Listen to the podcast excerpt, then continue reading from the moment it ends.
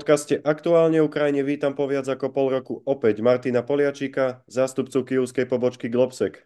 Dobrý deň, zdravím vás.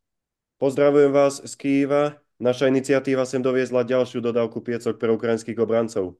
To som veľmi rád, že, že tieto, tieto zimné iniciatívy tak dobre fungujú, lebo ľudia majú niekedy dojem, že potom, ako sa podarilo stabilizovať tú elektrickú sieť a kritickú infraštruktúru, tak uh, Ukrajinci a Ukrajinky sú na zimu oveľa lepšie pripravené, ale to platí väčšinou pri tých veľkých mestách, ale v momente, ako sa človek dostane trošku bližšie ku frontovej línii, tak uh, ten život v tých mestečkách a dedinkách stále je veľmi, veľmi náročný. A myslím si, že práve také veci ako generátory a piecky a čokoľvek, čo udrží ľudí v teple, sú teraz mimoriadne vítané. Dostalo sa k vám, že sme za 10 dní vďaka množstvu darcov vyzbierali viac ako 21 tisíc eur na tisíc piecok? Ja sledujem tú vašu iniciatívu vždy, keď e, mám tu možnosť, pozerám, v akom je stave. A to, že ste e, vyzbierali toľko peňazí a že piecky idú e, do Ukrajiny, považujem za super a, a držím vám palce, aby toho bolo ešte viacej. Privítali nás letecké poplachy, okupanti útočia na civilné objekty. Súhlasíte, že je to veľmi úbohý terorizmus? Tak um, nie je s čím nesúhlasiť to. Ja si myslím, že ešte aj, aj Rusom je to úplne jasné, že to je terorizmus a že, a, že to nič civilizované jednoducho nie je. A, ukazuje to dve veci. Tá prvá je, že Všeobecne sme asi podcenili pripravenosť e, Rusov na e, výraznejšie ofenzívne aktivity, pretože nie len e, vo vzduchu, to sa týka tých vzdušných teda útokov, ale aj na zemi pri Adívke stále sú schopní nasadzovať veľké množstvo techniky a ľudí. A samozrejme, že na, na, na zemi, na tej frontovej línii majú obrovské straty, ale to, že stále majú s kým a s čím útočiť, je pomerne prekvapivé a, a ukazuje sa, že boli schopní prispôsobiť sa dynamike vojny na túto chvíľu asi aj lepšie ako ukrajinská strana. Je to aj samozrejme dodávkami z Iránu a zo Severnej Koreji a s vysokou pravdepodobnosťou aj nejakou pomocou Číny ale celkovo uh, Rusi sú na túto zimu pripravení lepšie, než sa čakalo. Uh, zase na druhej strane uh, myslím, že sa hovorí o skoro 40 obetiach. To, to je strašné číslo, ale stále by bolo oveľa, oveľa vyššie, keby výkon protileteckej a protizdušnej obrany ukrajinskej nebol tak dobrý, ako je. Takže je, je to jednoducho barbarstvo, že ešte aj počas sviatkov sme svetkami tak strašne e, ničivých útokov, ako, e, ako boli tie teraz aj v Kieve, aj v Charkove, aj v Chersone, e, aj na iných miestach.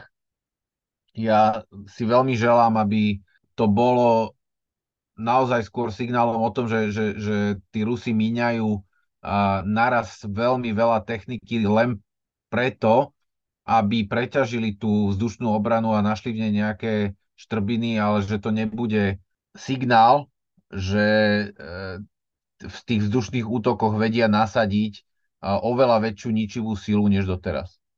Bola to len zbabela odveta za úspešný ukrajinský zásah výsadkovej lode okupantov na Kríme? To ja neviem posúdiť. Ono, vojna vôbec nie je zo strany na stranu, hej, že proste vám sa niekde niečo podarí a zrazu príde nejaká veľká pomsta. Tak rozsiahle útoky vyžadujú týždne, mesiace plánovania.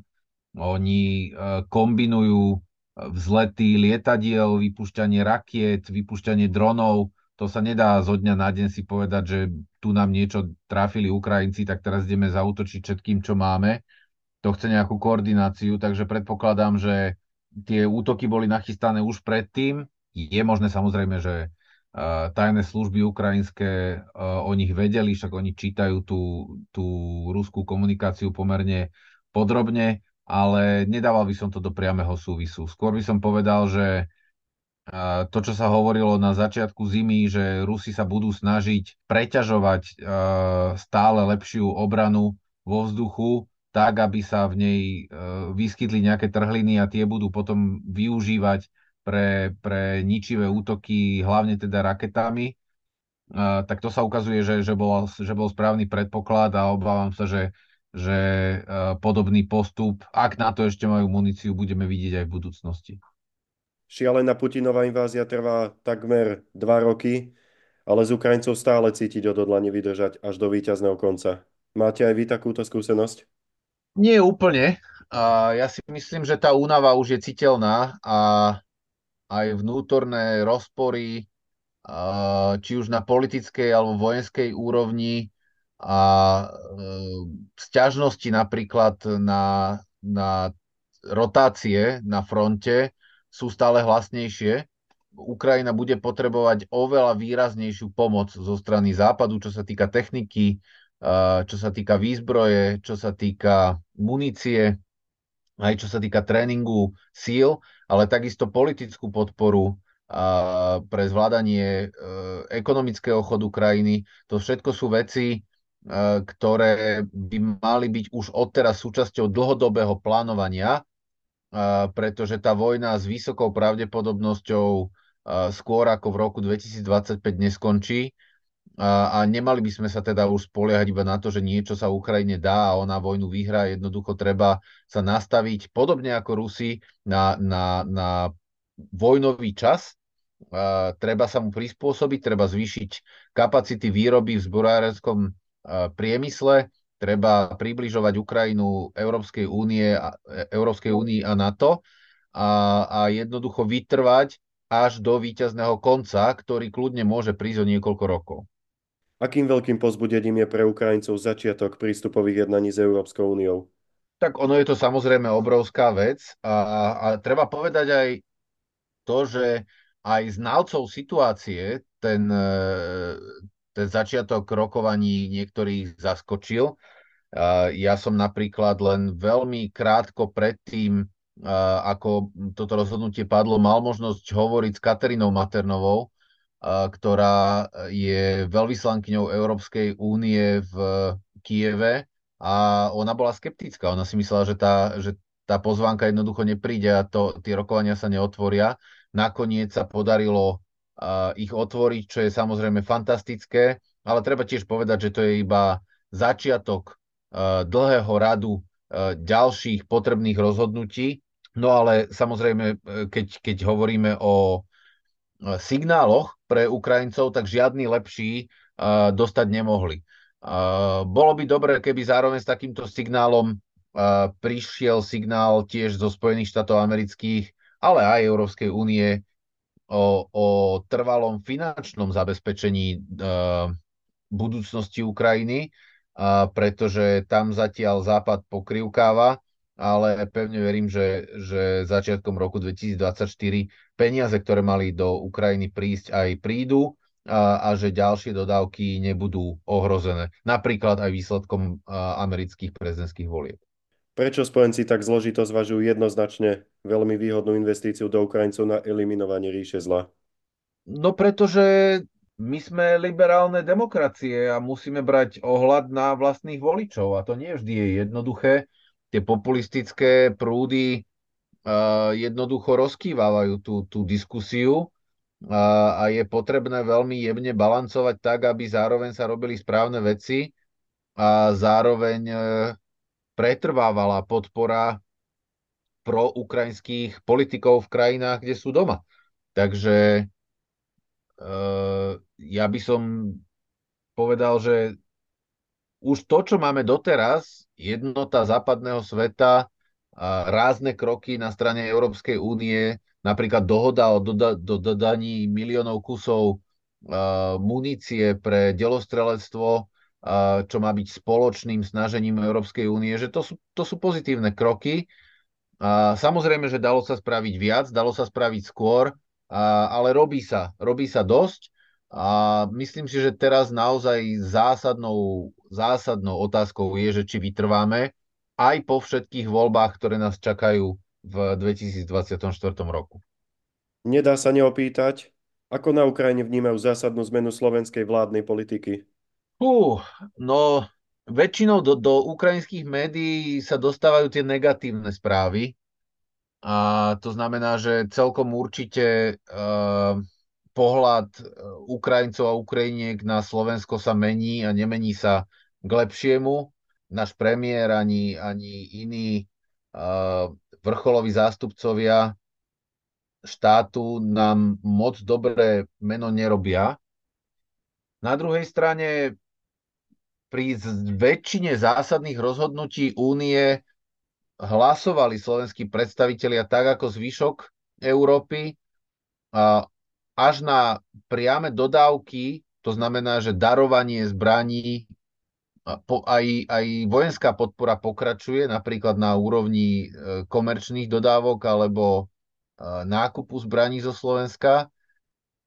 Do toho Slovensko sa zaviazalo pomôcť napríklad v oblasti odminovania alebo v humanitárnej oblasti, takže ak bude priestor na to, aby sa k e, ukrajinskej verejnosti dostávali aj informácie o tom, že čo Slovensko reálne robí, napriek tým habaďúram e, verbálnym, ktoré, ktoré táto vláda predvádza, tak si nemyslím, že to bude až tak zlé. Na druhej strane uh, mám už signály o odmietaní spoluprác s niektorými slovenskými firmami, čo ma veľmi, čo ma veľmi mrzí, ale áno, aj to je dôsledok proste nezodpovedných a lacných populistických vyjadrení, ktoré obávam sa budú iba pribúdať. Máme to v génoch, že sa paradoxne spolu s Maďarmi opäť staviame na nesprávnu stranu dejín? My máme v genoch niečo iné. My vždy stojíme na obidvoch stranách dejín. Slováci vyhrávajú každú vojnu, lebo vždy bojujú na obidvoch stranách. Takže uh, sme nevybočili z tohto. Uh, máme, tak ako sme mali zastúpenie pri Hitlerovi aj proti nemu, uh, tak takisto máme zastúpenie pri Putinovi aj proti nemu. Teraz je iba otázka, ktorá strana vyhra. Čo hovoríte na to, že na najvyšších vládnych stoličkách sú najväčší dezinformátori. Dezinformácie boli dostatočne silné na to, aby im zabezpečili väčšinu v riadných a nezmanipulovaných demokratických voľbách. Keď sa pozerám na to, že ako sa tam dostali a s akými narratívmi, mm, asi by som sa už začal zamýšľať nad tým, že či tá bezhraničnosť sociálnych sietí a, a platformiem a podpora pre šírenie toxických narratívov by nemali byť nejakým spôsobom zregulované, pretože krajiny ako Slovensko sa stávajú obeťou toho, že firmy ako Facebook alebo Twitter potrebujú oči svojich konzumentov čo najviac pricapené na monitoroch a telefónnych aparátoch. A zneužívajú tie najslabšie a naj, najbolavejšie veci v nás a strach a e, frustrácie, na ktorých potom parazitujú takí politickí hráči, ktorí, ktorí teraz získali na Slovensku väčšinu. Takže samozrejme, že nechcem ukazovať prstom len tam, ono e, strašne veľa chýb sa spravilo aj na úrovni našej vlastnej politickej scény, ale je pravda, že uh, jednoducho lož už nemá krátke nohy, hej? že dnes sa lož dostane oveľa ďalej ako pravda a mali by sme určite aj na úrovni únie, aj na úrovni asi celej západnej civilizácie začať sa zaoberať tým, že čo s tým chceme robiť, aby nás to nezožralo. Lebo ten démon nie je iba na Slovensku, on je, on, on je plošný. Aj Globsek sa ocitol v nemilosti vládnej koalície. Neobávate sa o jeho budúcnosť? Neobávam sa o budúcnosť Globseku. Pozitívne je, že v Polsku vyhrala voľby proeurópska strana. No, ja si myslím, že Polsku sa teraz otvára cesta zásadnej zmene jeho pozície na e, geopolitickej mape, pretože nie len, že vyhrali proeurópske sily a prozápadné sily, a, ale zároveň sa do jeho čela dostal človek, ktorý Európsku úniu pozná do posledného šrobika, pozná, ako funguje, má tam kopec výborných kontaktov a, a dokáže toto všetko využívať pre výrazné posilnenie pozície Polska. A keď si zoberiete, že Polsko už dneska je strategickým partnerom Spojených štátov amerických v rámci NATO a v rámci vlastne toho východného krídla a, a zároveň je teda, že významnou mocenskou m, krajinou v rámci únie a, a keď bude šikovné, bude si schopné ešte k sebe získavať ďalších nových partnerov, tak do budúcnosti, ak by sa k tým miliónom Poliakov pridali ešte milióny Ukrajincov, tak to bude najsilnejšia vlastne voličská báza v Európe. A je veľmi dobré, že e, tie pochybenia, ktoré na polskej strane doteraz boli, to je ho, teda hlavne v oblasti právneho štátu, táto vláda má e, záväzok naprávať a ak sa jej to podarí a očistí meno e, Polska, čo sa týka demokratických princípov a budovania liberálnej demokracie a niečo nejak zásadne teda nepokazia, tak e, pred Polskom vidím veľmi, veľmi zaujímavú budúcnosť. Čo si želáte do nového roka v súvislosti s Ukrajinou a jej bojom aj za našu bezpečnosť a slobodnú budúcnosť?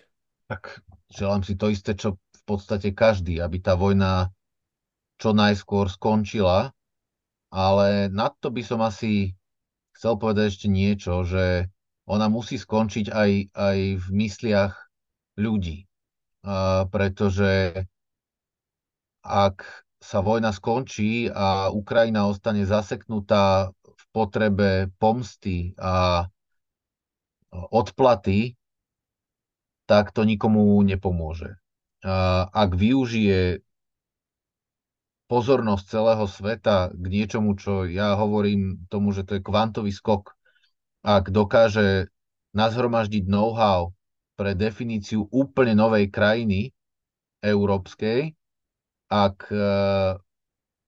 dokáže spracovať svoju vlastnú traumu a, a výjsť z toho ako solidárnejšie, inkluzívnejšie miesto pre život, tak vtedy sa bude dať hovoriť o tom, že, a, že tá vojna je preč a že Ukrajina z nej vyšla naozaj ako víťazná strana. Chceli by ste niečo odkázať ľuďom na Slovensku, ale aj v Česku, ktorí všemožne podporujú hrdinskú Ukrajinu? Tým by som chcel odkázať, že im ďakujem veľmi pekne. Je to niečo, čo Ukrajinci a Ukrajinky cítia, vnímajú a, a sú schopní rozlišovať medzi tým, že čo robia vlády jednotlivých krajín a čo robia ľudia v rámci zbierok alebo v rámci dotácií. A, a tým, ktorí počúvajú, ale neprispievajú, by som chcel odkázať, že a vždy sa dá začať. Že a práve v týchto dobách, keď niektorí ľudia už si povedia, že nemôžu viacej pomáhať, lebo už pomáhali veľa, každý nový darca, každý nový podporovateľ sa počíta. Ďakujem vám za zaujímavú debatu. Všetko len to najlepšie v novom roku. Sláva Ukrajine. Herojem sláva.